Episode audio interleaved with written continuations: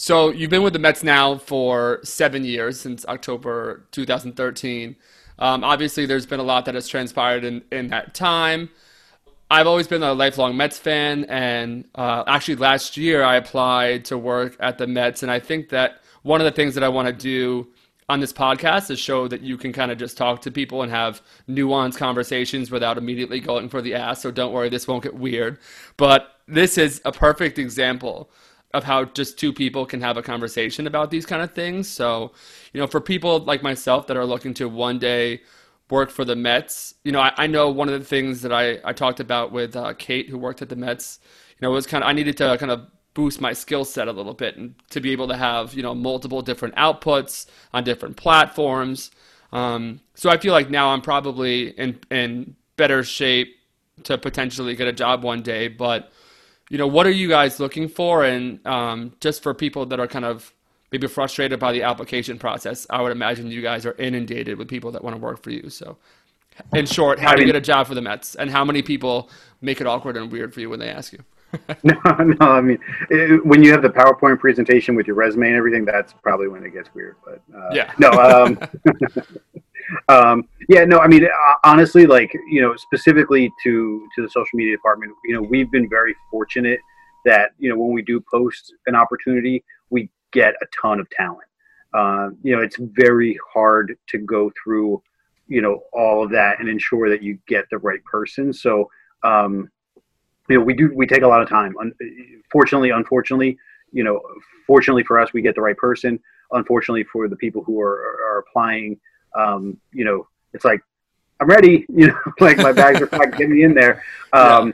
But so I mean, yeah, we uh, we have a, an extensive process. It really depends. Like you know, recently we've hired um, a videographer. Uh, we've also uh, added a graphic designer.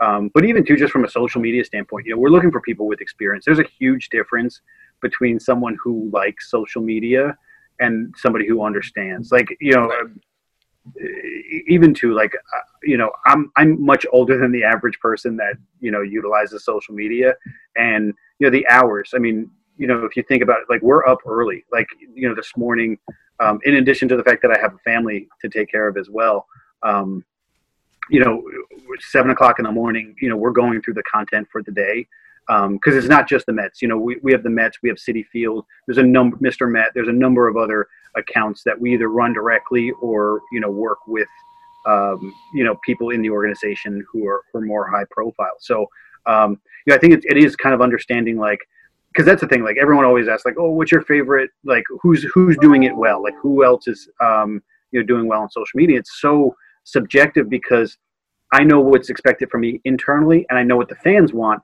and it's my job to kind of balance that out of like I can give you what you want, fans, but I also have to keep my job. So.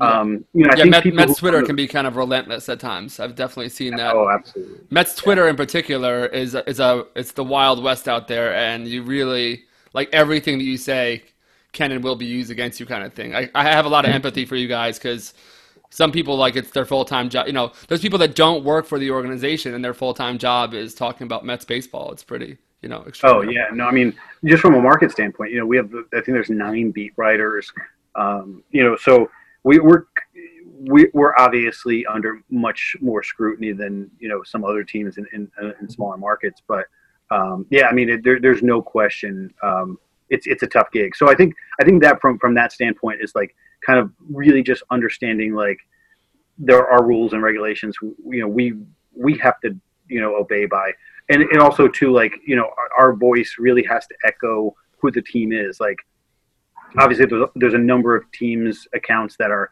very funny and you know if the team loses they can you know be a little bit more um, empathetic with the fans. Right. Um, you know our fans don't want to hear that. You know like mm-hmm. if we this season if we're not 60 and 0 you know we're going to hear about it. Um, you know the lineup goes out and you know immediately there's 10 comments of what other fans would do. I mean the great thing is our fans are super passionate and they're, they're locked into to everything we do.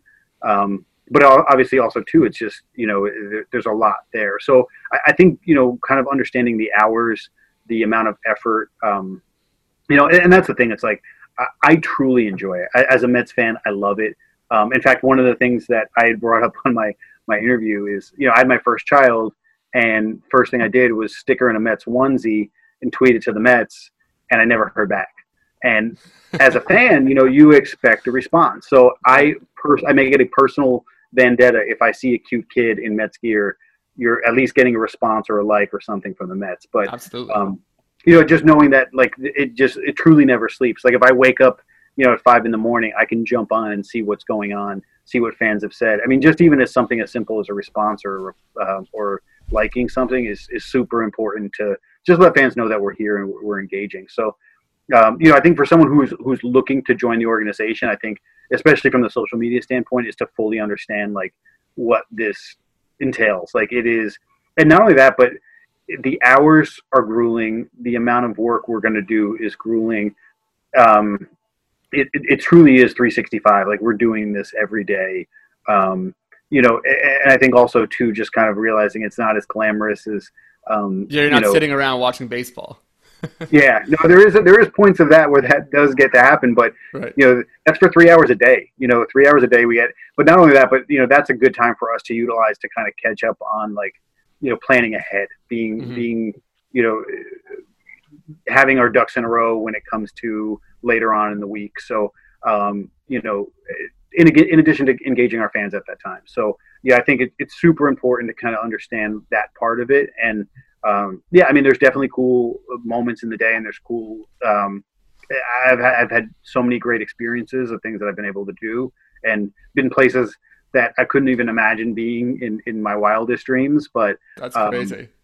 You know, just um, it, it's it's a ton of work, and and I think also too, like you know, just like you said, like you know, this is this is a great experience. You know, like having the experience of like you know, we do a podcast with, um, you know, with with our uh, vice president of alumni affairs. Like, you know, so having that experience is huge for us. Like, we we tried expanding it into our minor leagues. Um, again, just obviously with everything going on in the world, we you know we've had to make um, you know some adjustments as far as where we can divert resources. So, right. um, but yeah, I mean that's the the one thing is like people can easily show us how they're going. You know I've had people come in and they're like, I ran a, a Dodgers fan page and I put on podcasts and stuff like that. It's like, yeah, that's the kind of person we need. And even to like, yeah, you may not have 50,000 people, but if you've got 5,000 people and your engagement's pretty good and, um, you know, you go through the, the effort and the work, like that's what we do on a regular basis. Like you at your, you know, 5,000, you know, people on a fan page, engaging with them every day, creating content every day. That's what we do. You know, that's the minor leagues. We're ready to to move you up into the system and and, and you know get you into the organization. Absolutely.